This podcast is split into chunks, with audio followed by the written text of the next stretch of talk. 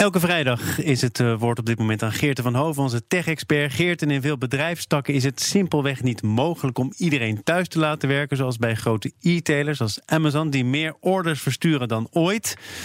Hoe kunnen die het aantal besmettingen onder controle houden? Want 20.000 besmette werknemers alleen al in de VS, las ik vandaag. Dat is dus een belangrijke vraag.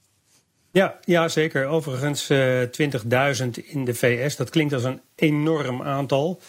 Maar realiseer je dat er uh, ongeveer 1,3 miljoen mensen werken in de Verenigde Staten voor Amazon. En dat betekent dat je het hebt over een percentage van 1,4 procent. En dat ligt dan dus nog onder het landelijk gemiddelde, want dat ligt op 2 procent. Dus, uh, maar inderdaad, uh, ja, heel veel van die bedrijven die hebben niet het potentieel om allerlei mensen te testen. Um, en Amazon, ja, daar werd geklaagd door werknemers dat ze uh, verder geen goed rekening hielden met uh, de coronasituatie en de werkplek en zo. Maar goed, uit de cijfers blijkt dat ze blijkbaar toch wel iets goed doen. Ja, ze delen mondmaskertjes uit en uh, handgel en dat soort zaken.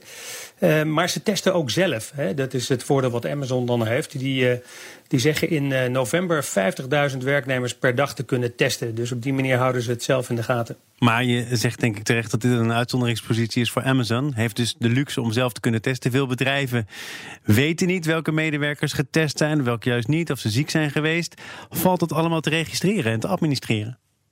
Nou ja, dat is ingewikkeld. Hè. Bedrijven worden erop afgerekend uh, in hoeverre ze rekening houden en een veilige werkomgeving creëren. Maar het is natuurlijk aan de werknemers om zelf verantwoordelijkheid te nemen.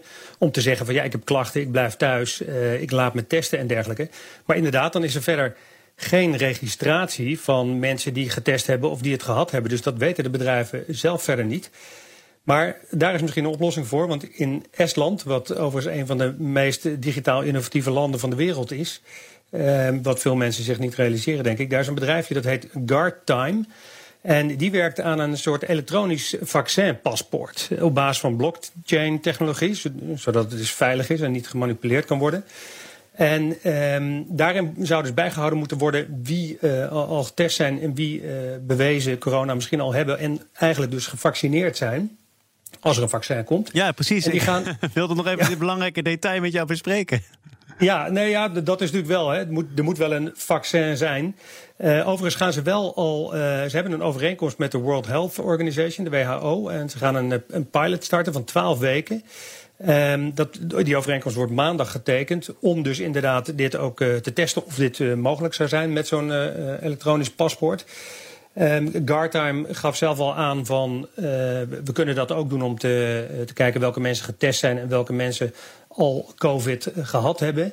Uh, maar goed, dat is natuurlijk niet betrouwbaar, want dat zegt niks over nog een besmetting kunnen krijgen. En er, en er wordt niet getest of mensen het al gehad hebben. Er wordt alleen maar getest of mensen het op dit moment hebben. Dus daar gaat de WHO niet in mee. Maar het gaat over, maar goed, ze gaan... we hebben het hierover denk ik omdat dat digitale vaccinpaspoort aan de poorten rammelt. En er nu dus wordt gekeken, werkt dat? Is die acceptatie dan voldoende? Uh, ja. En dat ziet, er, dat ziet er goed uit. Ja, dat ziet er heel veelbelovend uit, ja. Ja, maar goed, wat je dus eigenlijk zou willen is dat je gewoon mensen real-time kunt testen. Dus voordat ze in een vliegtuig stappen, voordat ze je kantoor binnenkomen, uh, dat je dan eigenlijk al kan testen. Want ja, testen dat duurt toch meestal nog twee dagen. Dus dan, dan, hè, dan moeten mensen thuis zitten. Nou, dat is niet ideaal. Uh, maar goed, ook daar wordt aan gewerkt. Want er is een bedrijf, een Amerikaans biotechnologiebedrijf, dat heet Koniku. En die hebben een reuksensor ontwikkeld. Dus een, ziet eruit als een heel hip apparaat, ter grootte van een frisbee ongeveer. Het ziet er een beetje uit als een UFO. En die kan geuren herkennen. En er zijn al experimenten gedaan in Zwitserland met honden om te kijken of honden uh, kunnen ruiken of mensen besmet zijn met het coronavirus.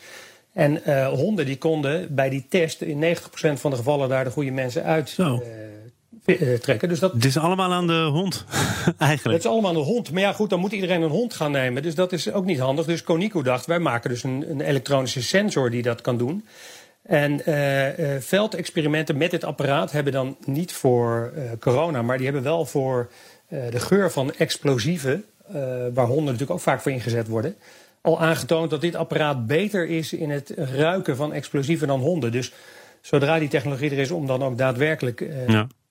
COVID-besmettingen te kunnen ruiken, zal zo'n apparaat dus uh, real-time mensen kunnen testen en mensen kunnen ja, herkennen en aangeven. We moeten even naar het uh, gevaarlijkste onderdeel van dit uh, gesprek, namelijk op wat voor termijn deze vindingen ook daadwerkelijk geëffectueerd zullen worden. Hè? Wanneer gaan we dit echt gebruiken? Nou, Koniku, dat Amerikaanse bedrijf met die sensor, die verwachten dat ze in uh, het kwartaal van volgend jaar, dus Q1 2021, dat ze al uh, gecertificeerd zullen worden door de, de, de FDA, de Food and Drugs Administration in de Verenigde Staten. En dat is meestal toch wel een dingetje voordat je daar iets uh, doorheen krijgt. Dus dat zou heel snel kunnen zijn. Um, en dat digitale immuniteitspaspoort, ja, dat zullen die testen moeten uitwijzen. Maar grote kans dat er A, uh, volgend jaar een vaccin is. En B, dat dus uh, met zo'n elektronisch paspoort, uh, als dat vastgelegd wordt, dat we dus inderdaad ook kunnen aantonen dat we een vaccin hebben.